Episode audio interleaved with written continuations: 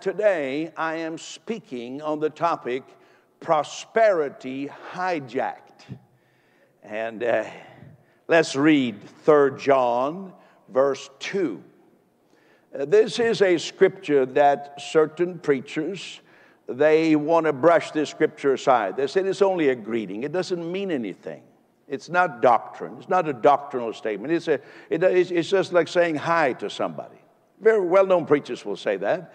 But uh, considering it's in the scripture, considering it is the most seasoned writer of the entire Bible, John, who was the last one to write. I think we should pay some uh, attention to it and not just assume that he's just uh, putting mindless words in there. So he says, and actually, I feel this way towards you today. At home, I feel this way towards all of our friends around the world and towards the people in this church. Beloved, I pray in all respects that you may prosper and be in good health, just as your soul prospers. And if you wanted to have a Bible study on the words there and the etymology of the words, it means to be successful on your journey. And you can see here that, that it is contingent on the soul prospering. And so, if we do well in our soul, our mind, will, and emotions, it affects all of life. Let me make some statements here. Prosperity means well being, spiritual, mental, social, and material. All those areas starting with the spiritual. So, we're not talking about one area, we're talking about all of them. Second statement I want to make there is a universal striving for well being. You know, this is, is, is in, it's in the human psyche. Some of you uh, immigrated to Canada because you felt it could be a better future for you. Well, who put that initiative in you? We believe that that's God put that in human nature. Now, it can become abused, it can be manipulated, but the basic idea that you want to look after your family, you want to have a good life, that is something that God put inside of people. Now, there are extremes on every side. Now, what I want to address today, I'm going to tell you who the hijackers are, and then I'm going to pick up this message in the future and give you more of it. Uh, in fact, I think it's going to be very exciting, but I'm going to lay a good foundation today. I'm going to say things that maybe you didn't expect to hear, and uh, you may want to think about it. But you know, there is, there is so called a prosperity gospel, and, and that has come to mean uh, all kinds of things uh, manipulative fundraising techniques, uh, self centered preachers who are teaching a, a, good message, maybe, or maybe sometimes not such a good message, but teaching a message that at least has some scripture in it, but using it for self serving purposes. And so it's have a very negative connotation. Uh, and then on the other side, you have people who say, oh, God never promised to help you with your finances. And so they are completely anti. In fact, in, in just, uh, I just heard a preacher, very, very well known preacher, very, very well known. Uh, in fact, his clip on YouTube where he said this statement I'm about to quote had 1.3 million hits, so that's pretty good. And he said, actually, he actually said this, very highly respected North American preacher. He said, for the most part, money and riches are a curse. Now, I realized right away when I heard him say that, that, that the only person that will ever say that is a person who has a lot of money. Are you with me? So I checked it out, and sure enough, he does have a lot of money probably more than anybody in this room. So it's easy to say, well, you know, riches and money is a curse if it's not a problem for you. Uh, or if, you if, if you, everything is set up for you. So, but you have these extremes. And so uh, the one side, I feel a little bit hijacked by that side.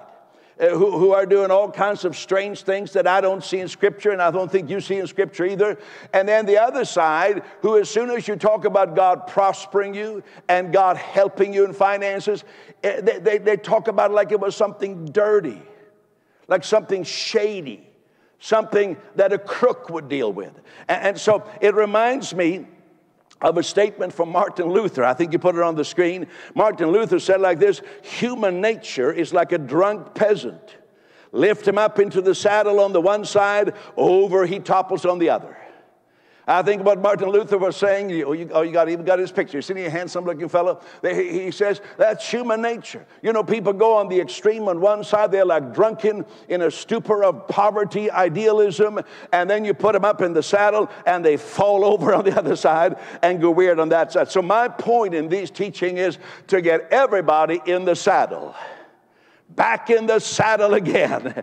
And where we can move forward come on that's a good time to clap. You won't have many chances so so do, do that. And so then I, I, you know, as many of you know, I answer uh, questions on television nowadays. And, and, so somebody asked me this question. I don't know if we've aired my answer yet or not, but I can only give a two minute answer. This person wrote and said, I've been taken advantage for years by the prosperity gospel and preachers promising financial increase for giving.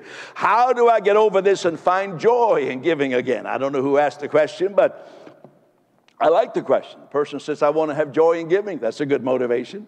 So I said something on television, but I wish that person would listen to the whole thing. Now, so let me give you a little bit of a background. If we go to the first 39 books of the Bible, called the Old Testament, and look at the prophets and the patriarchs, you know, God is revealed as Jehovah Jireh. The Lord will provide. I mean, in all of them, Adam, take dominion. Abraham was blessed in all things. Isaac, he saw increase during a time of famine.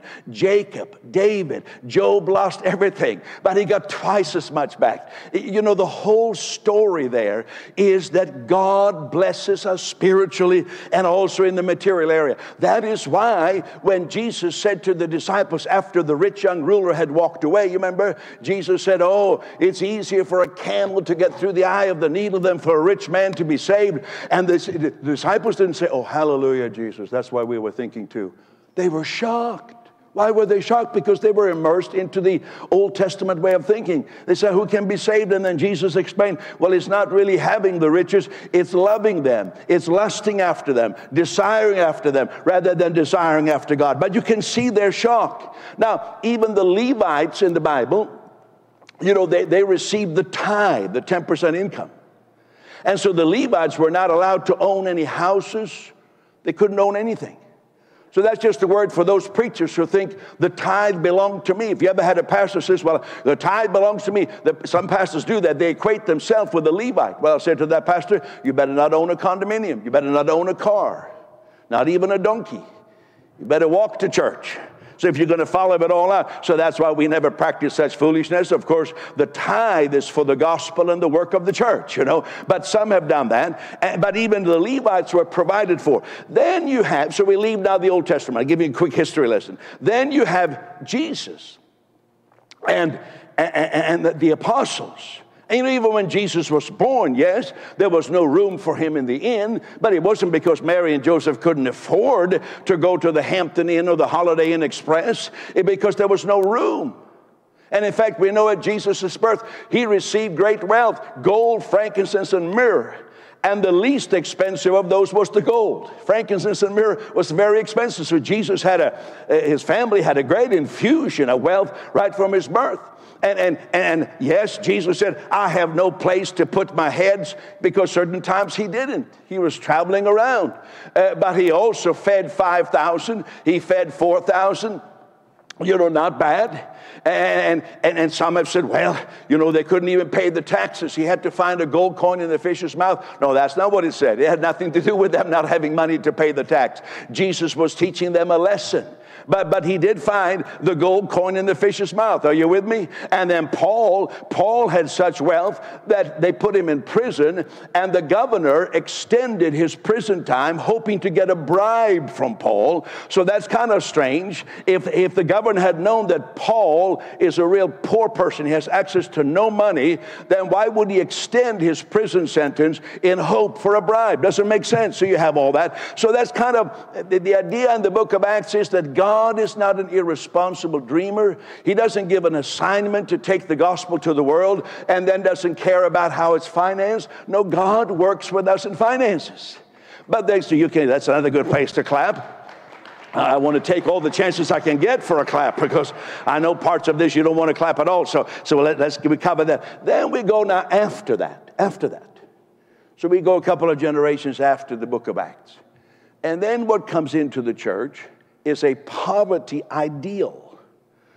And even if you were a pastor or a priest or a monk, you take a vow of poverty. So to be really spiritual, you should be poor. That was the idea. And, and this went on for centuries. There were exceptions, but generally speaking, you know, you just be faithful and humble and stay poor, and one day you'll get to heaven, and there are golden streets and pearly gates. So I, I could never understand that. How come those ungodly pearls and gold was suddenly godly in heaven? But anyhow, we'll leave that out of it. And, and so you, you know, there was this ideal. You could see it in Canada. I remember as a, a young preacher, I traveled a lot to the, uh, to the province of Quebec, and you could see there in those towns, and is still maybe there today, not as much. Uh, the people's housing was very, very poor, but there was a huge, even the smallest town seemed to have the huge cathedral, sometimes inlaid with the ceiling in gold. So the idea was that you as an individual should be poor. See, I told you you couldn't clap for certain things, but I'm just saying it. And, and so the idea was that poverty is a blessing that came in. That's why I talk about the drunk peasant. You know, you can go on both sides of the horse and fall off. And, and, and, the arguments that was used for this were things like the disciples were poor and couldn't pay taxes, but that's not really the case at all. Or they would say the saints were poor. They would say that, you know, then later on in, in, in evangelical church, it was like, you know, when a revival came, it was often the poor people who embraced it first. So they said, well, that means it's a blessing. And then they would say, look at some of the people in the Bible who had money, uh, who, who had a lot of money, and then they backslid, like Solomon or like Judas.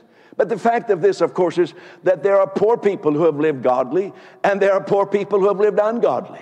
And there are rich people who have lived godly, and there are rich people who have lived ungodly. But this was the idea. And so, you know, I've kind of experienced both sides of this. So, so when I was raised, where I come from first, and maybe many of you as well, we still had a lot of this poverty ideal. I still been in services where the, where the pastor said, We're going to receive the offering. It is a necessary evil to pay the hydro bill. Literally, it's a necessary evil.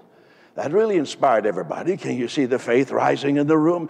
And, and you know, I still remember my mom and dad. If it was one particular preacher, he always had the worst looking suit. He had big, it was baggy around the knees which was considered very good because I mean, he was kneeling down praying a lot and, and, he was very wrinkled and he has holes and everything. They thought that was really holy. I told you a story, uh, such a good story, I'll tell it again.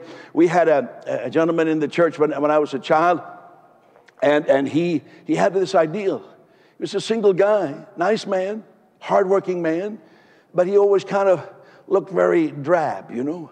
And so people said to him, you know, you should, you should get some new clothes. His name was Sven. It's a very Swedish name, Sven the Swede. and so Sven, they said, Sven, you should get some new clothes.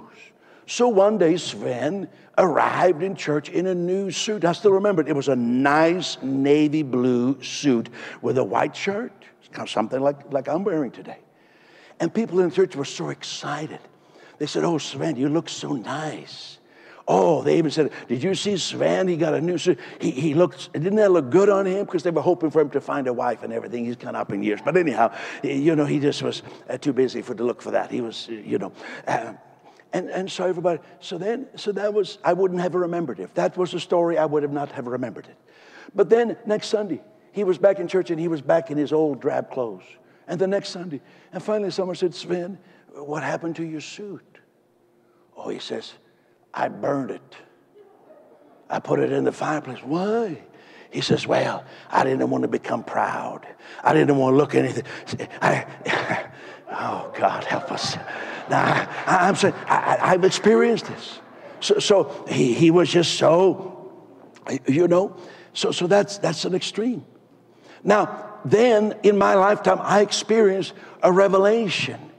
It, it wasn't with me, it hit me in my early 20s when I read that book by Gordon Lindsay, uh, who's long gone to heaven many, many years ago, who, uh, and, I, and, I, didn't like the book at first, but I began to realize that the people in the Bible, like Abraham, Isaac, Jacob, all of them, they were blessed by God. They could handle finances. Yeah, finances, it could be a curse, but it can also be a blessing. And, and we started to talk about sowing and reaping. How many have heard of that? Whoever sows bountifully will reap bountifully. And, and this became a revelation. It's wonderful. Amen. I'm glad for that revelation.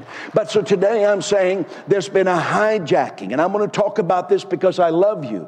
I, I love you, and I want you to prosper and be in health as your soul prospers.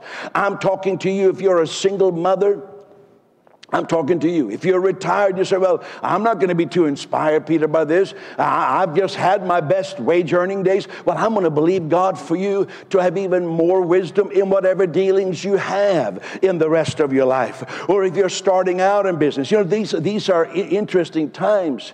We have just heard announcements from the United Nations that, that the world poverty rate is going to double in 2020. Double because of the lockdown. That's why the World Health Organization just announced that they're telling the governments of the world, including Ontario, don't lock down society. And our beautiful government, who has been so listening to the World Health Organization, are now in disobedience. But anyhow, that's beside the point. I, am saying this it's suicide. People are hurting, especially they tell us that uh, single mothers are the most devastated by the increased poverty uh, because of the, the, you can understand the difficulty of handling a child, no daycare, no job. Uh, there's a lot of pressure. So I'm, I'm not speaking some highfalutin idea. I'm talking to everybody here. And, and, and I'm concerned about the hijacking of this good message so that some people feel as soon as I announce I'm going to talk on this, oh, he's some, he's some uh, you know, prosperity preacher. That's dirty. No, we're here to help people. We believe God is for you. Wherever you're at, God is for you. He's not left you alone. And so, why am I preaching this? Well, first of all, let me announce the four hijackers I found. Number one, abuse abuse of this good message. Two is a poverty ideal like my friend Sven, you know, and others like him. Number three, cessationism. Cessationism is just a, a belief that everything ceased with the apostles. God doesn't heal anymore. Gifts of the Spirit are not for today. Everything ceased. And so God is not going to help you or give you wisdom and finances. All you have to do is hang on and then drop dead and go to heaven. Which really, if that's all it is, you may as well get saved and then hope that somebody shoots you because you don't want to shoot yourself. That would be suicide. It's I can just go right into glory right away. you, know, uh, uh, cessationism. Then legalism. And we'll touch on that. Why am I talking about this? Number one, for Christ's sake. Jesus Christ has done something beautiful for us. Second Corinthians tells us that he who was so rich, he became poor, that we through his poverty might be rich. Oh, thank God for Jesus Christ. Every area of life included. I'm doing it for Christ's sake, and I'm doing it for your sake, for our sake. That's the only reason that Pastor Nathan and I would ever preach here. We're not here because we particularly enjoy giving speeches. We want to help people. We want to help people. Maybe you have a lot of burdens. Maybe you say, I've, maybe you're like this person who wrote to me and said, I feel like I've been fooled. How should I have joy in giving? Well, I want to help you. And number three, I'm speaking this for the gospel's sake. We have 8 billion people that need to be reached. Billions of them haven't heard the gospel. And so I'm not going to let someone hijack this message and, and, and make us feel dirty and unclean because we are believing God for resources to be put in our hands that we can be a channel to finance God's global plan. I'm not going to let that happen. And so I want to just go straight to it. There are some abuses. I'll give you one starting out with. First one is making finances a sign of spirituality. In other words, the implication is if you don't have finances or financial wealth, there's a spiritual deficit in your life. And that is not what the Bible teaches at all. That's an ungodly abuse. They would quote verses like, Seek ye first the kingdom of God and his righteousness, and all these things shall be added to you. And then they would say, well, if the, all these things haven't been added to you, you mustn't have been seeking God. And often they say, especially you haven't given to my church or my ministry. You are poor because you don't give enough. Now, see, that's equating having wealth with spirituality. But you know, people can be wealthy for many reasons. People can be wealthy because they worked hard. Maybe they went to Las Vegas and had a good weekend. Maybe they won the lottery. Maybe they are a Mexican drug lord. I don't know. Maybe they're just good at investment. I, there could be a lot of reasons why people are rich. Maybe they're running a Bernie Madoff Ponzi scheme. Worked as long as it worked. So, so this sense of intimidation that if you don't have much, you're less spiritual, that's ungodly, and the Bible tells us so. Let me read some verses here. 1 Timothy chapter 6. Paul writes, Men of depraved mind and deprived of the truth, who suppose that godliness is a means of gain. So he says this is, this is a depravity. To try to insinuate, even if you don't say it directly, that if somebody, for example, isn't healed immediately, that there's something wrong with them, or someone is not having all everything they need, that there's something wrong with them. That's evil. That's a depravity.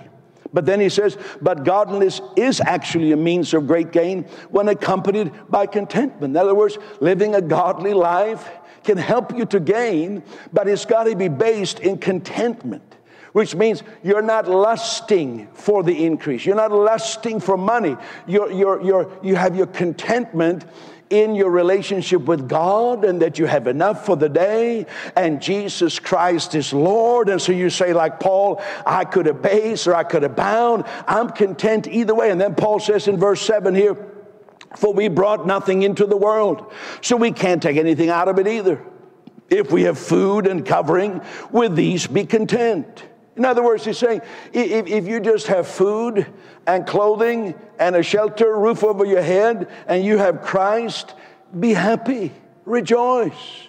Doesn't mean that you don't have a desire that you might see God increase you, that you might work and attain something. It just means that on the inside, you have this basic contentment. I'm a believer, I'm identified with Christ.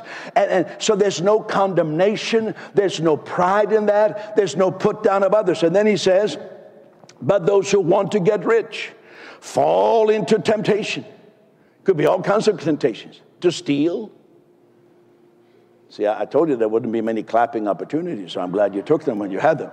Uh, to steal, be tempted to do shady deals, to cheat, to not give to the Lord. There could be all kinds of temptations.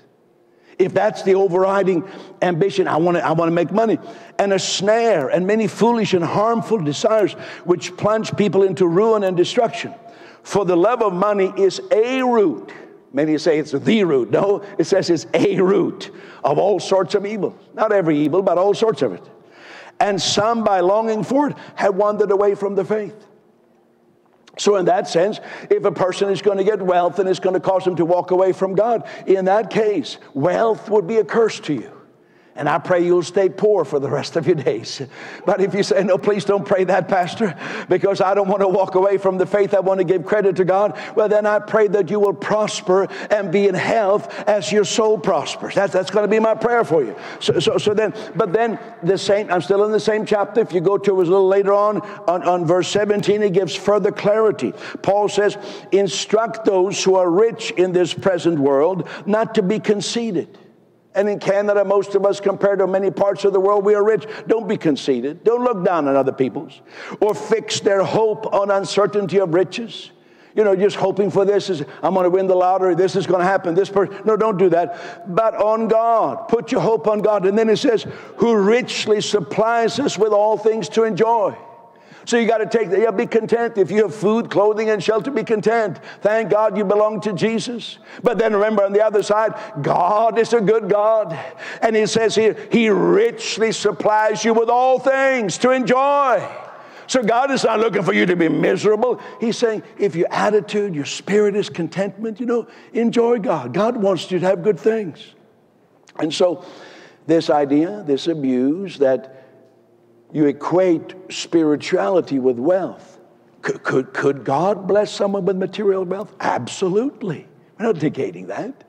But to make it a system to say if somebody is not having this or that, they're not as spiritual as the other person, that's wrong. That's against the Bible. So the, the basic here is let's live in contentment. Let's thank God for salvation. Thank God that God is on your side. God is with you. Come on, let's give the Lord a praise for that. Let me let me talk about another thing that can be abusive. Now you know everything that's abused, there's something real to it. You know, I already quoted Second Corinthians chapter 8 and 9, where it says, chapter 9 says, He who sows bountifully will reap bountifully. We know that all of nature is, is, is on sowing and reaping. We are now in a time of harvest right now. So we know that that's how the kingdom of God operates. But there is an abuse, and many of you probably been exposed to this. I have.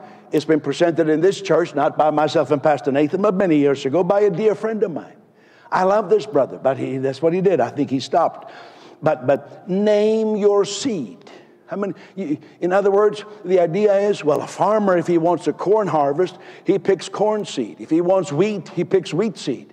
So, so the idea is you put it into a system that every time, and people give a lot of money. Say, well, you give an offering to this ministry under my anointing, you can name your seed. You name your seed. So you say, I'm planning $100 for a new car. I'm planning a $100 for a, for a husband or a wife. I'm giving a, so, so, so they even say, put it on the envelope, name your seed. Now, could it ever happen that somebody has a need in their life and says, Lord, I feel like you want me to give this? And you, Lord, you know my need, and you mention it in prayer? Of course. In my book that's going to be released in two weeks, I talk about a situation where where I had a great need in the ministry. It wasn't so much personal, even though it was personal too, but was in the ministry.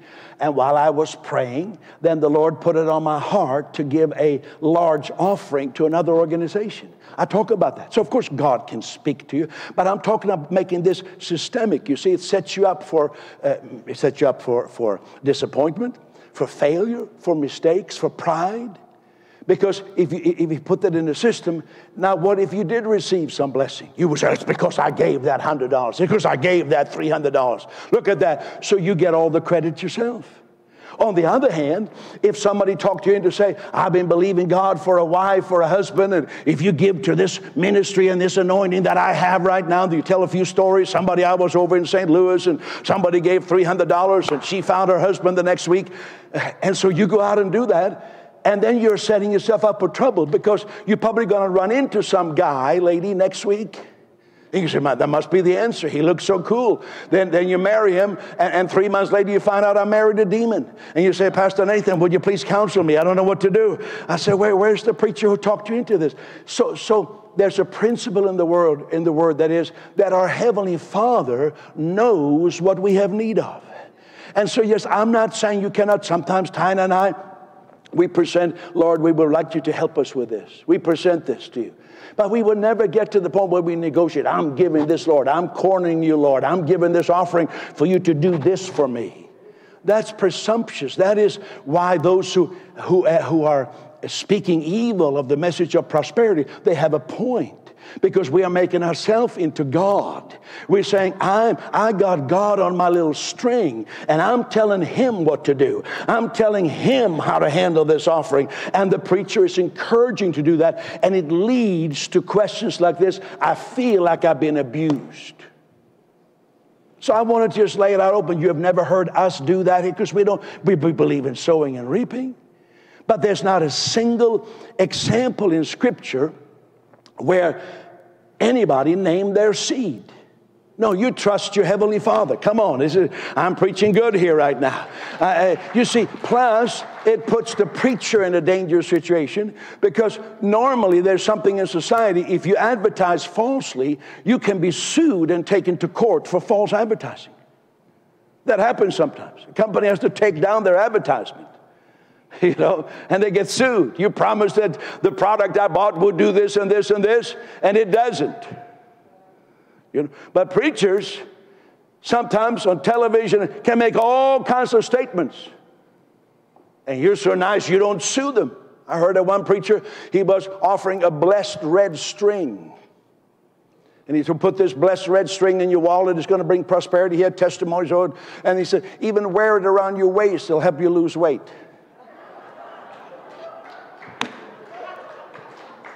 Are you listening?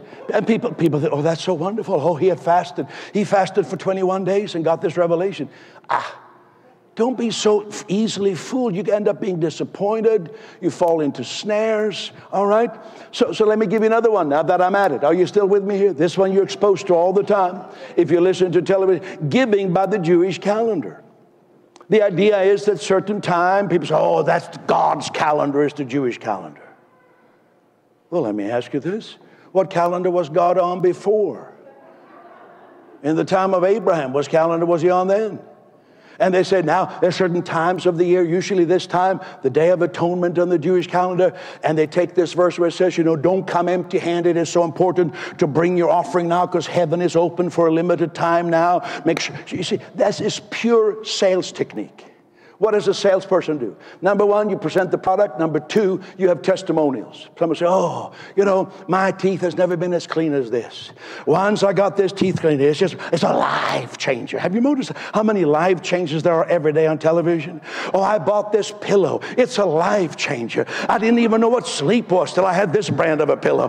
And I had this kind of a, a, a what is it, mattress topper. Tina teaches me all these things. Oh, it's, I'm, I'm floating on a heavenly cloud out on this one. Oh, I, oh I'm so rad. I am so, you know, this, there's, and then after that, it comes, so, so you have testimonials. So these preachers have testimonies, oh, how they fasted, and somebody did this, and somebody received this. Of course, if you try 10,000 people to do the same thing, somebody's going to have something good happen. And, and then you have scarcity.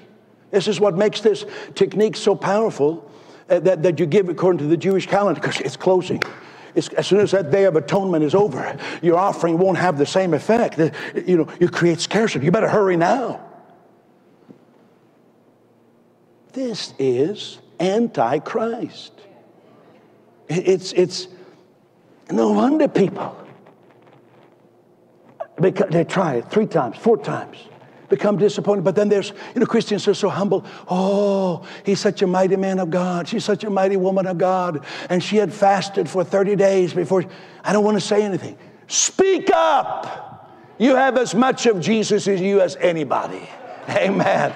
So, so, so let me just read to you Galatians 4. It says, Now that you have come to know God, or rather be known by God, how is it that you turn back again to the weak and worthless things? To desire to be enslaved all over again. You observe days and months and seasons and years. I fear for you. So Paul says here, such preaching that leads you into this, it's worthless. It's weak and worthless. You know, I want to talk to you very honestly because I'm also talking to my partners around the world. This is a something practice. I know some of you have been a part of churches where people come in, especially this time of year, and do one of these kind of offering appeals. And, and let me tell you how it works. So I could even name the people, but I'm such a nice person, I don't because they wanted to come to our church. So you set up a deal with a person who becomes an expert in this kind of fundraising, and we know it moves people, and then the guest takes 25% cut plus travel and expenses. Now we don't operate like that. A lot of churches do. It's, it's, and you should know that. You should know that. You've probably been a part of a church in some time in your life that operated like that. It was for the building fund, it was for this, but the one who presented, who's, who goes from church to church to do the same thing, it's a business. So I just want to say, for those who criticize the message of prosperity, I see your point. And to those who are have a poverty ideal, I don't see your point. But maybe we drove you, somebody drove you to, but I'm saying there's a way for the peasant drunk to not be drunk anymore.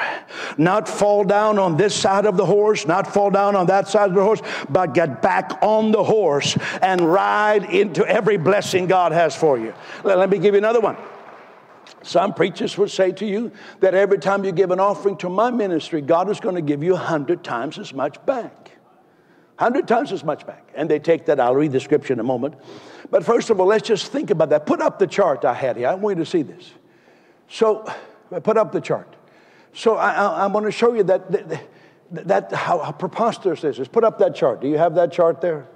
I sent it to you. Okay, well, I, they don't have it, but I'm going to give it to you. Do you know that by this kind of thinking, that every time you give, you, you will get a hundred back? So let me give it to you. If the first Sunday you give one dollar, by the second Sunday you will have a hundred dollars. And then you give that to multiply that a hundred times, you will have ten thousand dollars by the third Sunday.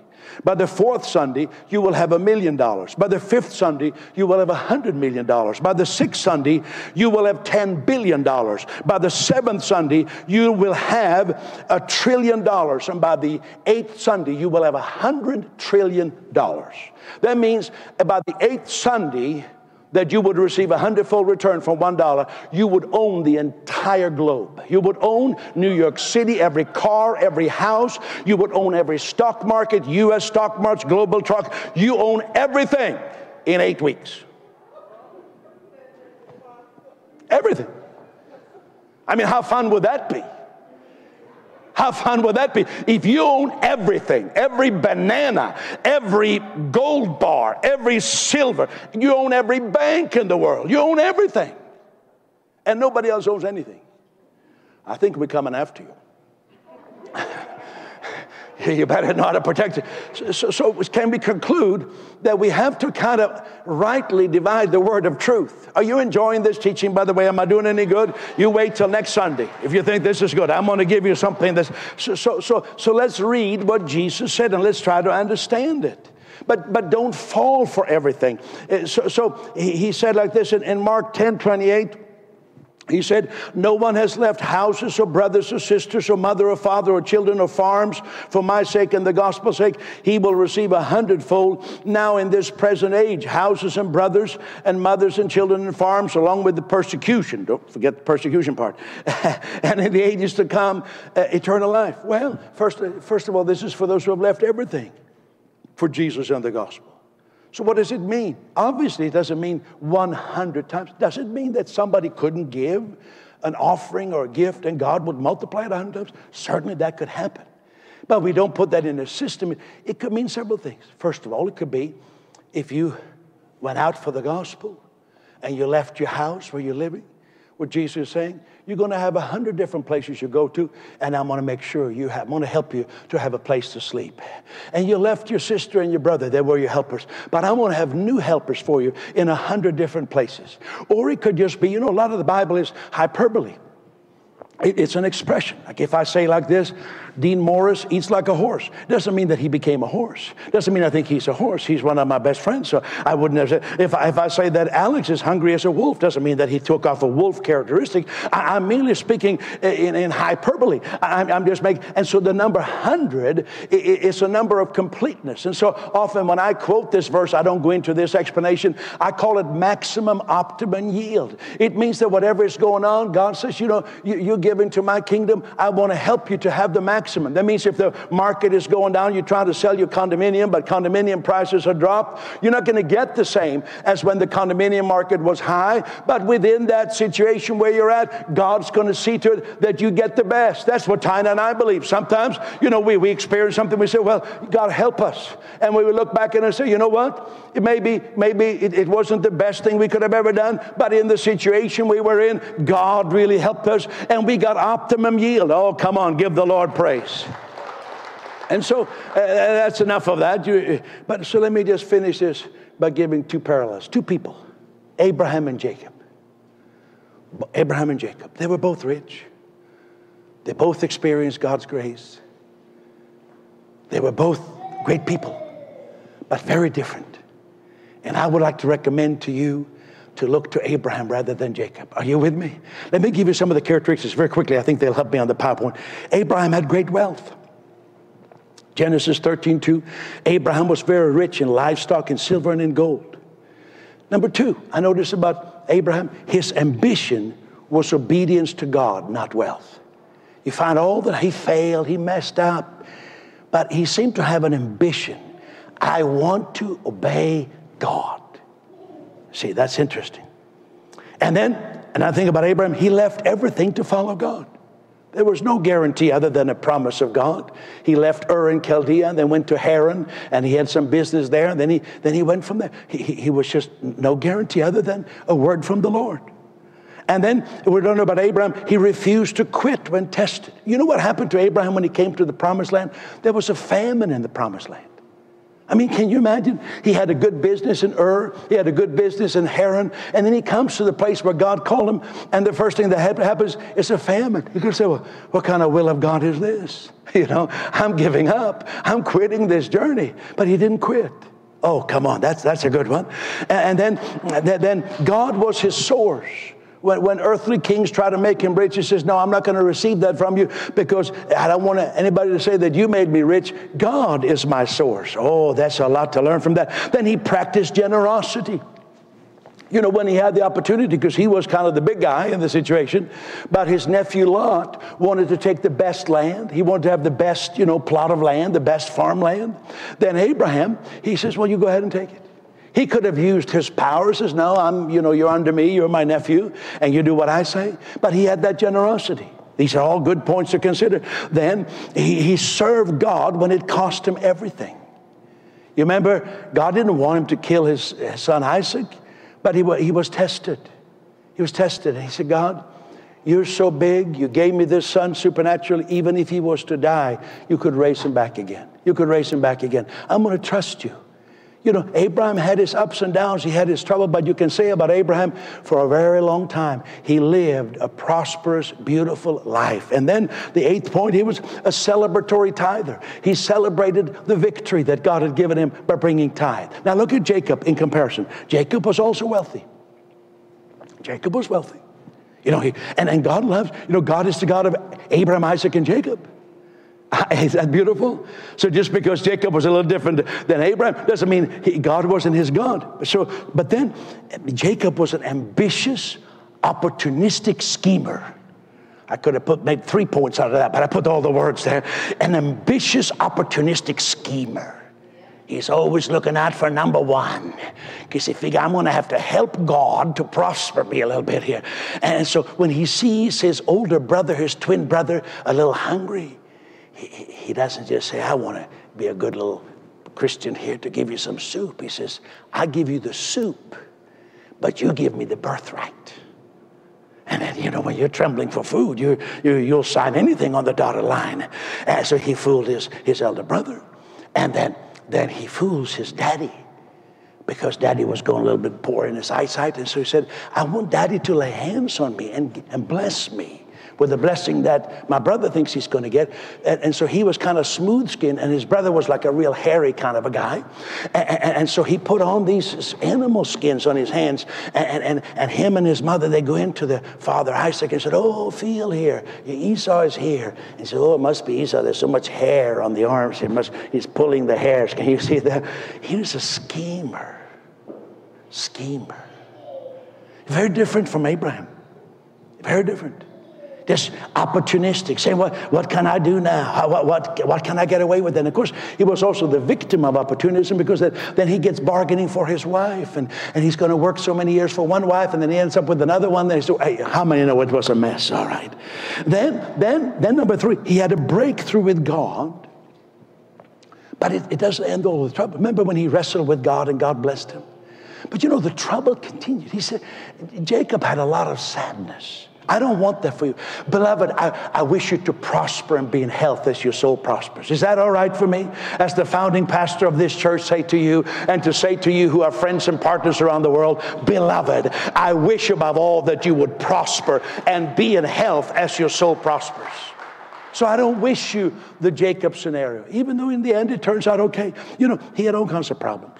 Very sad life. His wife, his favorite wife, was an idol worshiper. She was hiding little idols in, in the cupboards. Don't look at me like that. That's in the Bible. He, he, there was rape in his family. His son was sold as a slave. He was fooled for 20 years. Now, in the end, so, so he had a breakthrough. You know, sometimes people can have an encounter with God, but, but there's things going on. That's why I want to lay a foundation for you to have a prosperous life. If you're a senior citizen, you're not going to go out and start something now, and, but, but God will help you where you're at. If you're a, a single parent, if you're a young adult, wherever you are, how many are willing to say, God, I invite you to help me. How many are willing to do that? All right. And so then, then I said, God's grace restored everything to Jacob after much heartache. Remember, you know, he received that wagon of good things and he got all happy and, and he, it all ended up good because God is a good God. Hallelujah. So Jacob experienced God's grace. God is the God of Abraham, Isaac, and Jacob. So even if you've been an opportunistic schemer your whole life, I hope you'll change after this. But if you have been, God is still good to you. His grace is sufficient for you. But I don't wish you. Jacob is an example, even though he was later called Israel. I don't wish you the blessing of Israel or Jacob. I wish you the blessing of Abraham. Oh, this is good. Okay, two more verses quickly. Galatians 3. Almost like one verse. Now, the promises is now be back in the New Testament. Now, the promises were spoken to Abraham and his seed. He doesn't say unto seeds as to many, but rather to one and to your seed that is Christ. So, whatever blessing we see God giving to Abraham, that blessing is on Christ. This blessing is on Christ. And then, verse 29 and if you belong to Christ, let me ask you, do you belong to Christ? Anybody here belong to Christ? Can you shout affirmative? Then you are Abraham's descendants, or Abraham's heirs according to the promise. So I've had this desire in me to take a few services where I lay a foundation. I gave you a little bit of the history of this. And I do feel that the beautiful message that God wants to help us, that Abraham's blessing is ours, have been hijacked on both sides, been hijacked in different directions. And people fall for things. I don't want you to fall for things. I want you to check everything by the word, including what I'm preaching. You, you, go home and read the Bible. I don't, I'm not going to stand and say, Well, I'm the man of God and I have so much experience and I've been to a hundred countries and I had done this. No, I trust that Jesus lives in you. Uh, my point of preaching is not to dominate your mind with ideas that you must unquestioningly re- receive. Uh, no, we are teaching the Word of God, but I do believe that when you study the Scripture, you will say, That's a good teaching. I believe that helps me.